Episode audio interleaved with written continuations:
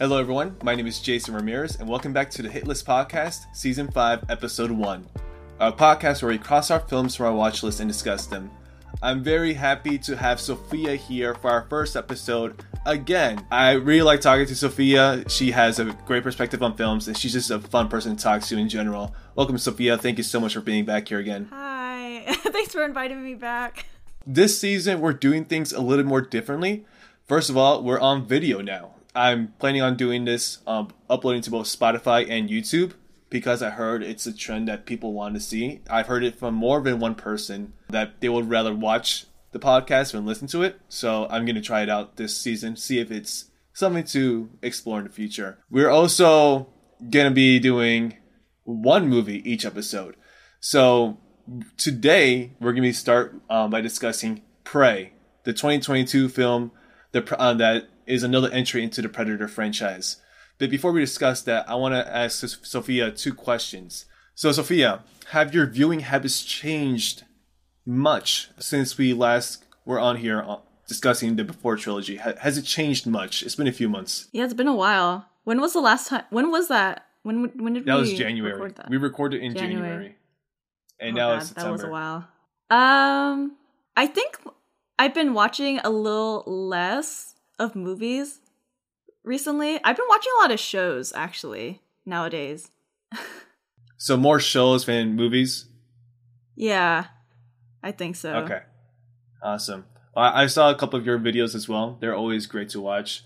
The the other 365 days sequel that they made, which I'm still it makes me it fills me with so much more confidence that a movie like that could not only get made but get a sequel and it's bad but both times, right? So I, am just thinking like, man, if that could get if that could get made and get a sequel, you know what? I, I, maybe I'm not that bad of a filmmaker. You know, maybe I'm not the worst script writer. You know, I'm just not published yet. I just haven't released it yet. You know, so not just yeah, one was, sequel. They had two sequels. They had two. yeah, I made a video on the third movie too. Oh man. Okay. I, I need to watch that one. Uh I'm not updated on my videos from Sophia, so I need to do more research. My second question for you is what is your toxic trait? I'm gonna give you an example of my toxic trait. My toxic trait is I genuinely believe that when I meet Selena Gomez, she's going to fall in love with me and we're going to get married in two weeks. That's my toxic trait. So what's That's yours? some confidence. no, it, it's it's toxic for a reason. hmm. I don't know. I guess I have a really bad habit of buying new clothes for a specific event. So in my closet, I have so many dresses that I've worn only once. And it was only for a specific event. And I'm like, I'm never going to wear this again. Oh, I thought you were gonna say you you buy dresses for an event that you haven't gone to yet, that you haven't even been invited to yet. That would have been funnier. do you do that? No, I don't do that because I okay. don't like making a fool of myself. So if I'm not invited, I'm not putting myself out there like that. oh yeah, this is what I'm gonna wear when I get invited to the Grammys, and that's for the Oscars. You know, the next week. You know, mm-hmm. that's another toxic trait. But yeah, that's a that's a lot of clothes then. Oh no. Yeah, it was worse. It was it was worse in college, but I don't go out as much anymore, so the trait is not as uh, apparent nowadays. Okay, okay, it's getting better. Yeah. so so the film we'll be discussing today is Prey. Prey is a 2022 American science fiction action horror film based on the Predator franchise. It is the fifth installment and is a prequel to the first four films, being set in the northern Great Plains in North America in 1719. The story revolves around Naru, a skilled Comanche warrior who is striving to prove herself as a hunter. She finds herself having to protect her people from a vicious humanoid alien that hunts humans for sport, as well as from French fur traders who are destroying the buffalo they rely on for survival. The film is directed by Dan Trachtenberg and written by Patrick Aison. It stars Amber Midthunder, Dakota Beavers, Michelle Thrush, Stormy Kipp, Julian Black Antelope, and Bennett Taylor. So this film was on my list, and I had it on my list because I just heard so many good things about it. And also, I saw both Predator films in full Predator 1 and Predator 2 last year. I got really sick last year. I don't think it was COVID, but I was bedridden. And I really liked the first one. And I thought the second one was to suck. I even thought back then when I saw a commercial for the second one, like in one of those movie channels, I was like, that movie's to suck. He He's in the city. But when I saw it, I finally realized what makes a really good Predator film. Not just a good one, but also what makes it fun. And I didn't see any sequels beyond that one because I don't think they understood what made a good Predator film. And anyway, so when I saw it last year, I had a review on Letterboxd. I left a review on Letterboxd uh, for, for Predator 2. Basically, that the Predator is an invasive alien species, and the best way to make these movies is to set it in another time period. And that was also the same week I learned that they were going to release like a prequel to the first Predator, where it's going to be Predator versus Comanche Warriors. I thought that was going to be awesome. So that's what was on my list. And I asked Sophia if she was interested. Sophia, can you tell me a little bit what your opinion on the Predator films are? And kind of what you told me when I asked you to watch this movie. Okay, when you first messaged me asking if I want to see Prey, I was like, oh, I have never watched the Predator movies. Um, I don't know. The Predator movies have always just been a franchise that like I knew was popular, but like I just never had an interest. And I knew that they were popular for a reason. Um, I I always kind of mixed it up with Aliens, which yeah. is probably which makes sense because you know Aliens versus Predator movie. Um, both movies I've never seen. Uh, I don't know. They were like the kind of action movies that just like didn't appeal to me when I was younger. And right. I guess like growing up, I didn't know anyone else who had watched it or was like obsessed with it. So it never like, you know, it never like added to the interest. But when Prey first came out, I heard that it was very good. A lot of people were praising it. I also heard like like some backlash. I guess like people like hating on like a female driven uh, led movie. I don't yeah, yeah, stuff like that. But yeah, I mean, I wasn't like against watching it. I was kind of interested, so I was like, why not? Let's watch it. Yeah. So our, our the original plan I had presented to Sophia was to watch both of them and react to them on my YouTube channel. Unfortunately, I went for a pretty big move last month and I had no time to do it whatsoever. And so I also wanted to get this season out by late fall. So it just didn't work out. But would you be open to doing that with me in the future? Now that you kind of know a little bit about Prey, I, I, would you be open to watching Predator 1 and Predator 2? Yeah, sure. I mean, that was the original plan. So Awesome, awesome. And I can go more into detail about like what I think makes a good Predator film, but after we talk about what we thought about the movie. What did you think about the movie? I loved it. I I think Dan Trachtenberg has the same theory as I do into what makes a really good Predator film, and he executed very well. I just had a great time watching it. It's like the movie that I should have watched in theaters because I feel like if I watched it with an audience, I would we would have been cheering throughout the whole thing. Like whenever like the predator got like knocked out or whatever. There are plenty of surprise bits in this movie that definitely would have benefited from an audience. How about you? I also really liked it. I mean, going in, I had basically no expectations. And at first, I was like, okay, so it has like the base plot of like a girl wanting to like prove herself like oh she can also hunt and all that and i was like okay but then as it like was moving forward i was like oh this girl is like really smart. And like the fights with the predator or like her, her just like outsmarting the predator i was like damn this is gonna this is turning out to be a really interesting film. Like i was really like engaged. And I was watching it when I was like eating. so I like there were there were times where like I had to pause to like wash my dishes and come back. But even even like during that pause and like having to restart the movie, I was like, okay, like I'm still like back into the movie. Like it didn't feel like interrupted. I was still very engaged. yeah, definitely. There were a few times I had to like pause and like go back, like, whoa, did that just happen? And mm-hmm. the way you said like you had to go watch this is reminded me like our first session together. I think it was I think it was during Boogie Nights or Memories of Murder. I had to like stop and go do dishes and then come right back. So he just reminded me of myself at that moment. But we're gonna get into spoiler territory here. But what was your favorite moment in the film? Like what made you like cheer? I was I was writing on my phone all the notes I had during the movie. Hmm.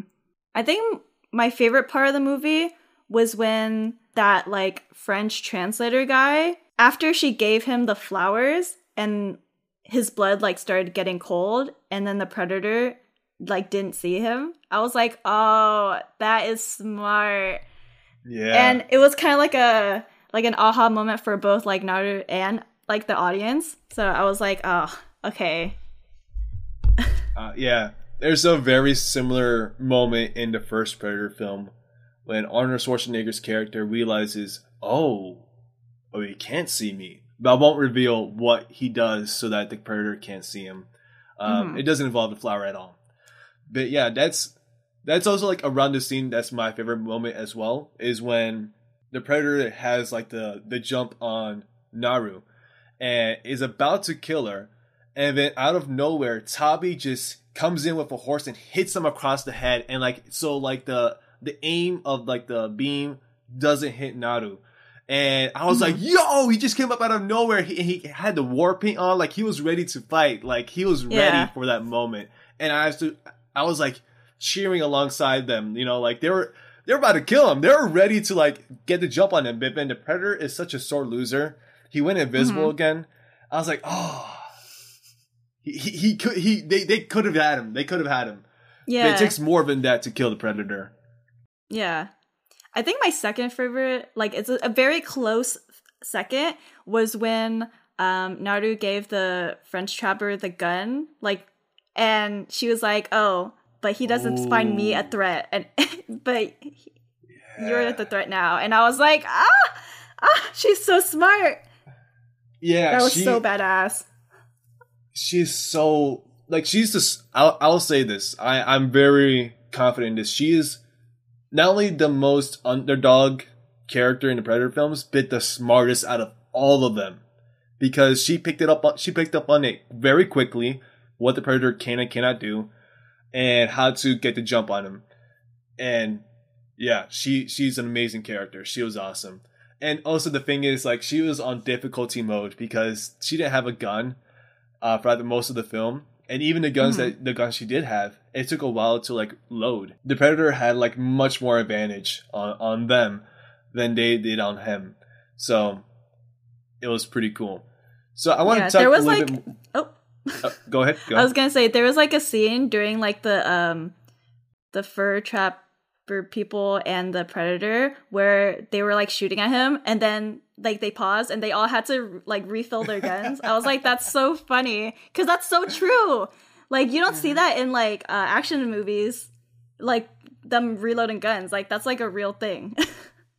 yeah, and in the most modern ones, they do it very quickly or it's unlimited. Mm-hmm. I know in John Wick there was. In, have you seen the John Wick movies? I actually have not. Oh my gosh! Would you be? this is just like suggestion for you to watch it for your channel. Just a suggestion. that in the first film, he has a gun, like a handgun. He needs to reload, so he like whips out the other ammo like cartridge and it hits someone in the head and it distracts them. He reloads again and then shoots them. So that's the only bit I've seen of people reloading creatively. But it always makes me wonder like how did war really look like?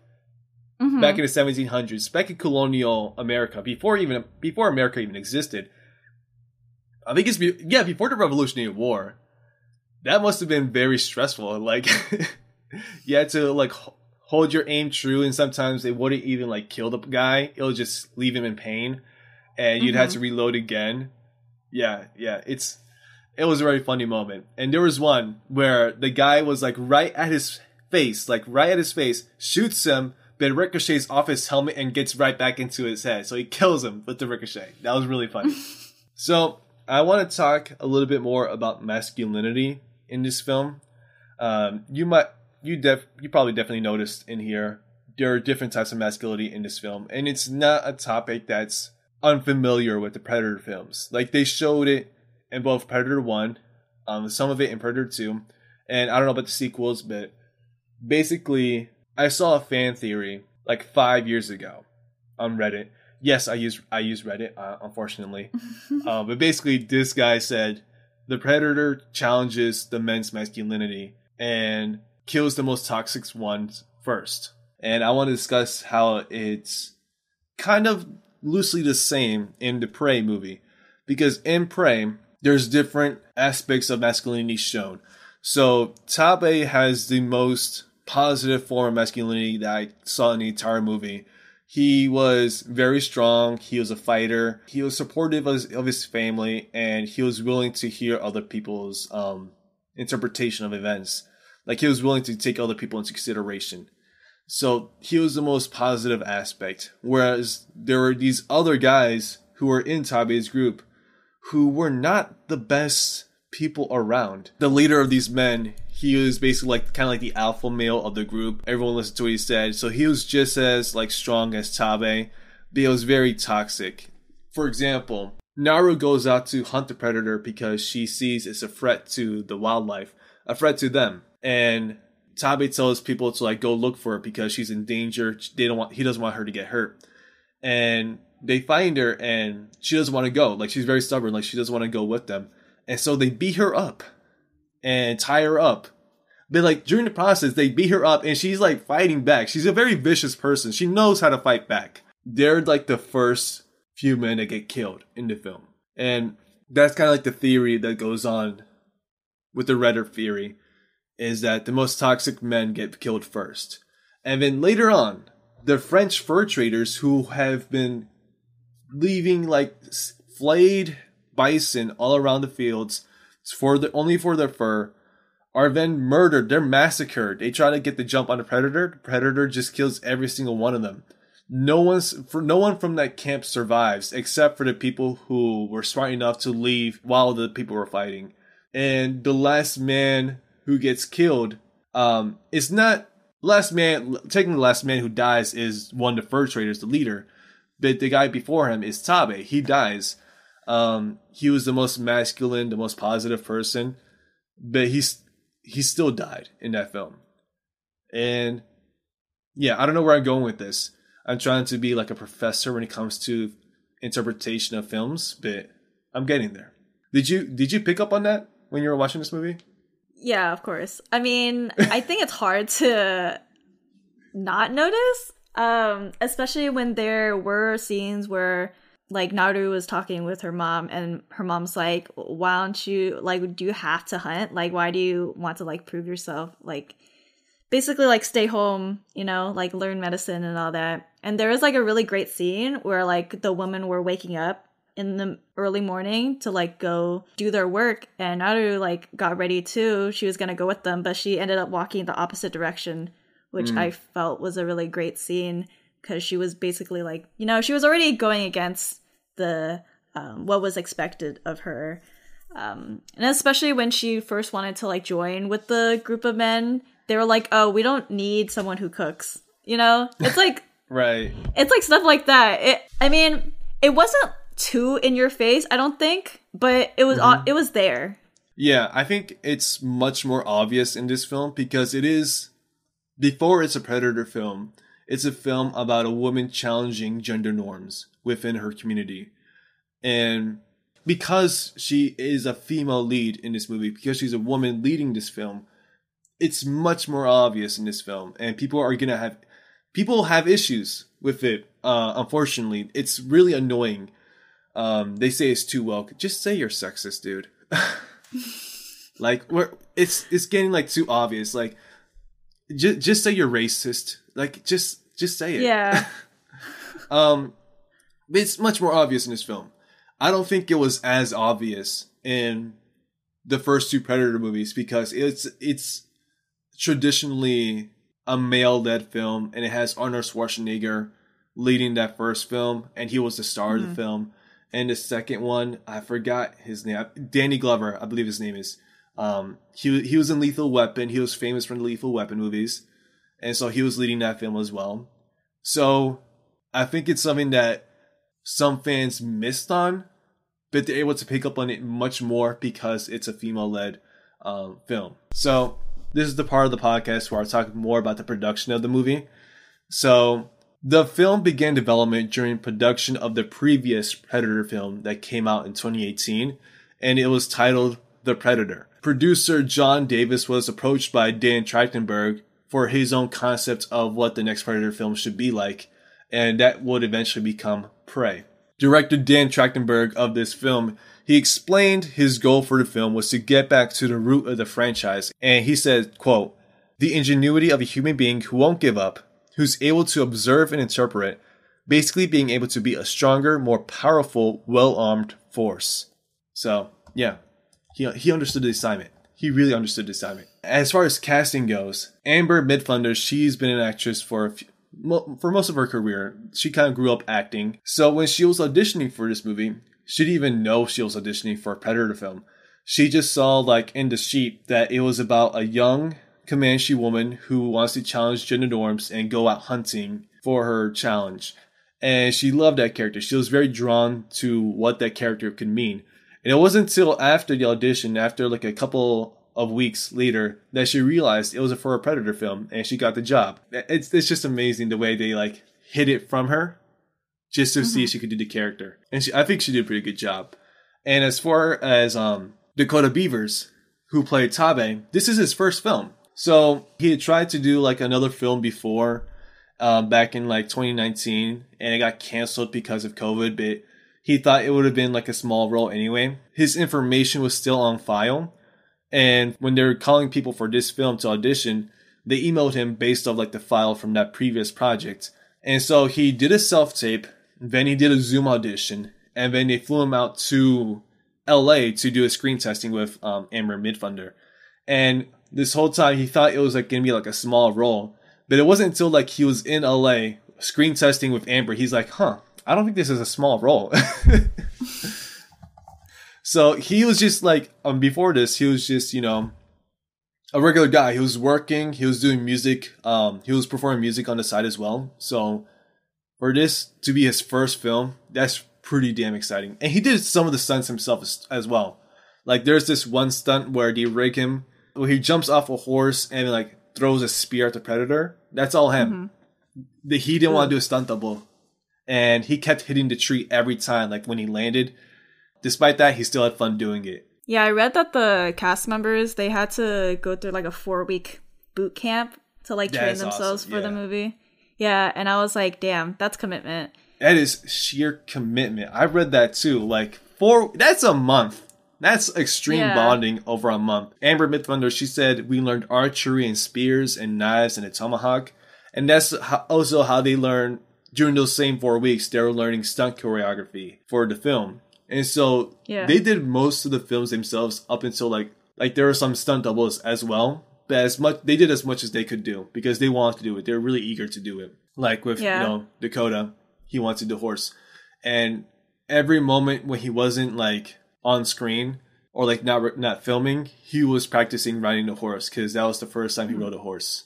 Oh, that's kind of cute. I also read that like the uh, original, like an early draft of the script actually didn't include horses, but yeah. Um, yeah, but like in Comanche culture, horses are used, so they're like, oh, you gotta put that in for historical accuracy. yeah, definitely. Uh, I definitely yeah. didn't know that, but it's something that um, the Comanche tribe would have definitely noticed. Like, hey, where the fuck are the horses, man? Like, yeah, exactly like a lot of the production stories I read, a lot of the emphasis was like, oh, we got to make this like really historically accurate down to like even the color palettes that they use. Like they're like, oh, any like for like the wardrobe, any colors that they use, they wanted it to like come from the earth. Like they didn't want anything artificial. And it showed in like their um in the cinematography too, in the way that they did the landscapes and like the natural lighting. So Jane Myers, who was the producer and also like the historical accuracy um, woman, she had like binders full of stuff that she would give to like people on set just to understand the tribe, the the history, and kind of like the art. And I really like that they shot in Calgary, Alberta, Canada. It just looks so beautiful. Like Yeah. it looked like un, un how do I say this undisturbed by the white man, and hopefully people don't get the wrong idea by seeing this movie. Like, hey, I should go there. No, don't go there. Just leave it as is. You know, leave it alone. Yeah.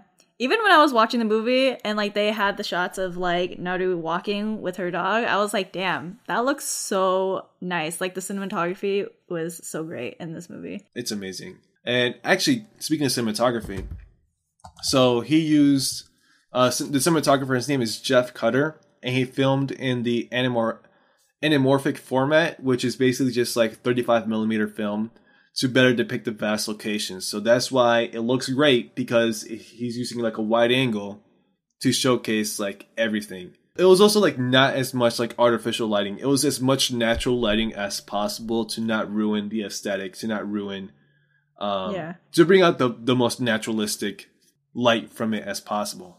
And Yeah. so, and also, when, it, when like- you're Oh, sorry. I was gonna say I, it, it kind of worked in their favor too because I read that um, during Calgary summers, daylight lasts kind of like 14, 15 hours a day. Yeah. So they like had the time to like take advantage, and that like golden hour lasts like twice as long too.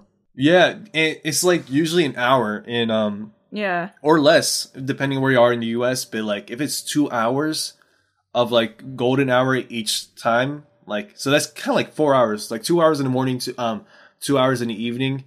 That's a lot of golden hour. That's I never heard of such a thing. But then again, I haven't explored the Earth as much, and I keep forgetting like the sun hits different parts of the world differently. Yeah. And yeah, but uh, I was saying with like the night sequences, they relied mostly on torches for like the soft, soft, low, underexposed amounts of blue to replicate moonlight. And also, Jeff Cutter said that the most difficult scene to film was when the predator fights the French trapper expedition in the forest, like the dead forest with the with the the smoke, because one, it's it's like smoke machines, right? Um, Yeah. but it's outside. You can't control the weather at all. So they had three smoke machines, and so they'll like get ready for like to shoot, and then they have to like stop everything because there's no more smoke in the screen at all. There's no more smoke on the scene, and I- I'm just thinking like, well, duh. like I- I'm thinking like, have you guys not done this before? But then they they're doing their best to like bring out the most natural um environment to use a location. But that must have been very stressful because not only outside, it's like a large open area that you're trying to film Yeah. in. They shot it across eight days in a 250, 250 square feet area, over 100 scenographic trees, and three smoke machines. And it's just, yeah, I, I can only imagine the logistics of getting doing that. Like, I know back then for The Hidden Fortress, directed by Akira Kurosawa, he didn't use smoke machines. He waited until the wind will bring in the clouds to use that for like the moment. And Mhm. that's even more what's the right word? Ludicrous? because you're waiting Yeah, for that the is a weather. little ludicrous. and then you're waiting for the weather and then you have to start filming. Like you can't just turn it on. Yeah. You, you have to like start filming and then have like the actors and the extras do their cue. And they're able to do it, but it must have, they must have waited a long, long time for that. That kind of reminds me of when we were talking about the Before trilogy, and they also used that technique of only using like certain parts of the day so that the movie um, could seem like it's actually going out on the day. Yeah. Yeah, I love the Four trilogy. Oh man, I think I think I, I I got a little too obsessed with that with that trilogy. Um, after watching it, for good reason, for good reason, because it's a great trilogy and I love it. Back to Prey. Did you see the the TikTok video of the the Predator costume? No, I did not. Okay. Um, it's basically exactly how it looks on the film. They used practical effects on that one, and it was able to open its jaw like mechanically by itself. That's They pretty cool. they- I I really like practical effects Uh, as opposed to CGI. I mean, there was CGI in the movie. Obviously, I feel like nowadays it's hard not to use CGI, but I feel like I could tell with the Predator. Like, I was like, oh, a lot of that kind of looks real. Yeah, yeah. So they used a mix of both. So it was practical, like the costume was real. It was an actual person doing those stunts in that costume. The only stuff that was like CGI were like the stuff that was like up close, like like the wounds of like the predator, mm-hmm. like like the blood oozing out and him and the predator like healing himself, or like when he's invisible. That's like the only parts Yeah. where he's CGI.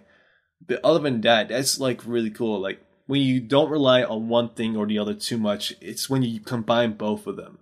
And after watching Nope, I don't I don't blame movie studios for not using animals on set anymore. I don't blame them anymore. Like I was opposed to it. I was opposed to it in the first place, but now I'm like, yeah, just CGI that animal in. Like I don't blame you guys. Yeah. Um, for those of you who've seen Nope, you know what I mean. For those of you who don't know, watch Nope and then get back to this. yeah.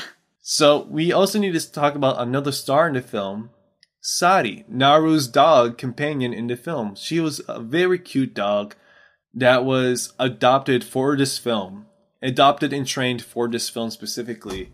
And initially, uh, the dog's name is Coco, by the way. Coco was supposed to be in fewer scenes, but they were just really surprised by like how well she received the training and how much energy she gave to the crew and like the scene that they put her in more in more scenes and including the action sequences as well. And I just thought that was really cool. Like they adopted her, you know, they Yeah. found her, and they're like, "We're gonna train you. You're gonna be a star." I know. It really she really was a star of the movie. Like whenever I see an animal in a movie, I'm like, ah, I hope they don't die. And thankfully Sarii didn't. So I was like, okay. It was either the Yeah. brother or the dog. And I was like, it can't be the dog. I'm sorry. uh, sorry, Taabe. I know. So there's a lost scene in this film. Um, when I say lost, I mean the idea was brought forward by the director, but unfortunately they couldn't get to it for whatever reason. So Dan was disappointed that they couldn't do a treetop chase scene. So I'm thinking like Naruto, you know, like chasing mm-hmm. through these trees. And he said, Dan Trachtenberg said, I was, for whatever reason, really obsessed with having the fights be more vertical and seeing the predator leaping through trees. So, with the well received reception of this film, hopefully he'll be able to direct another movie and he'll be able to have a predator treetop chase scene in the future. So, here's to hoping for that. that would have been cool to see, but I also can't imagine how that would play out considering that like how how can you fight in a tree? I feel like that's like you're gonna die.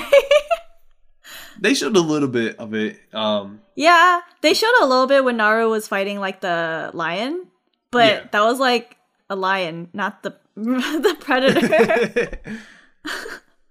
I'm thinking like they could probably take inspiration from like Last Airbender when they first meet Jet and he's able to like fight on the oh. trees. oh, I guess so, but that's like the last Airbender.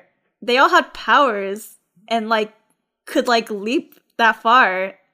I don't think a normal human powers. being. Okay, but a normal person can't leap like that. But a predator can. yeah, but I guess it. I guess if like the people who were fighting the predator were like the guys, because they would have died anyways.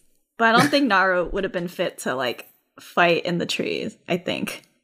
Yeah, I see what you mean. Um, Yeah. she did a little bit of parkour with like she'll like have one leg like and use like a tree to like jump off of to like go to another direction. You see that Mm-hmm. Yeah. when she's like hunting some of the animals. So she was able to like get around a little bit, but that probably would have been difficult to explain if she could. She was suddenly Tarzan. Yeah, that, that's what I'm saying. George of the Jungle, you know. I know.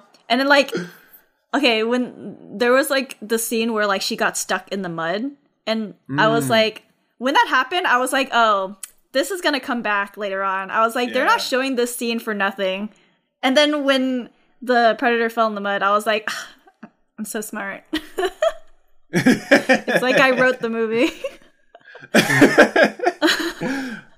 It's it's called uh, Chekhov's gun, I believe. You know. so actually, we discussing the mud, so that was the scene that challenged Amber the most because she didn't know how disgusting it was going to be because they told her, uh, "Oh, it's just like kind of like water with leaves in it," and she's like, "Okay, I can like deal with that." It wasn't until she did it um, that she was told like, "Oh, we didn't know about the smell because apparently there's a smell when the mud touched human flesh." Uh, really? Yeah, for some reason that specific mud like didn't smell weird until human flesh touched it. So that is disgusting. Oh man, I wonder what it smelled like then. I it, it must have been horrible. I, it must have been horrible. as far as the reception of this film, I say it was well received. So, according to tw- 20th Century Studios, Prey was the most watched premiere across all films and TV series on Hulu in the United States, as well as the most watched film premiere on Star in international markets and on Star Plus in Latin America. So, pretty well received. Pretty well received. Yeah. And David Fear of Rolling Stone referred to the film as a quote long awaited masterpiece and a series highlight, and compared Midthunder's character favorably to Ellen Ripley of the Alien films. Which, by the way, I recommend you watch those films too. I watched it for this podcast, and I'm gonna recommend it to you. and two stars from the original Predator film commented positively. Jesse Ventura praised Amber Midthunder and the director, saying, Thank you for making such a thoughtful, creative, and wonderful film. And Bill Duke was also enthusiastic about the film, saying on Twitter, It's an amazing film, and Amber Midthunder is phenomenal. I feel like it's kind of a shame that the movie didn't get released in theaters because this is It's definitely something shame. to watch in theater. Yeah, even though I was watching it, I was like, "Huh, I feel like this looks this would be better on the big screen than just like watching it on my TV." I watched it on my computer. I was gonna watch it on my phone, but then I was like, no. Uh, Why would I do Yeah, that? I, I, I'm a filmmaker. I would never want, want. I would never want to want someone to watch my film on a phone unless it was for YouTube. What the fuck, Yeah. Jason? Like I was saying that to myself. Like, what the fuck? At least watch on your computer. but yeah, this is so. It's really disappointing. It wasn't on theaters. I definitely agree with you on that one. Okay, well that concludes our conversation for today. So, Jason, was Prey a hit or a miss? Uh, it was definitely a miss for me, you know. it was a hit. it was a huge hit for me. I'm very glad I got to see it, and I'm glad I didn't wait too much time before seeing it as well. Usually, whenever a movie is really popular, I kind of wait until the hype dies down to see if it was worth it. And this one, I'm, I'm glad I, I'm glad I got to see it. I'm glad it was made, and I'm very happy about it. So Thank you, Sophia, so much for being on this podcast again. Really appreciate you. So, um, I'm gonna ask, where can we find you on social media? It's my favorite question for you. Oh yeah. So um so my username for basically everything is eat my fanny at fanny with a ph and three n's. I-E. I mean, is it with a Y or IE? Oh, I-E. Okay. Can you say it one more time, just for people who are in the back who didn't hear you? What's the username again? Eat my fanny. I just love it. every time. I can do that every time. Um, I know. Um the YouTuber Rebecca Rose, she mentioned my username once on a live that she did and she was like, "Oh my god, it's so weird to say out loud." Yeah. Um. Actually, Rebecca Rose might be on this season too. So, little sneak peek for you guys. That's it for today, folks. You've been listening to the Hit List podcast on video. This was the season 5 premiere. My name is Jason, and until next time, cross off a new film from your list. Bye.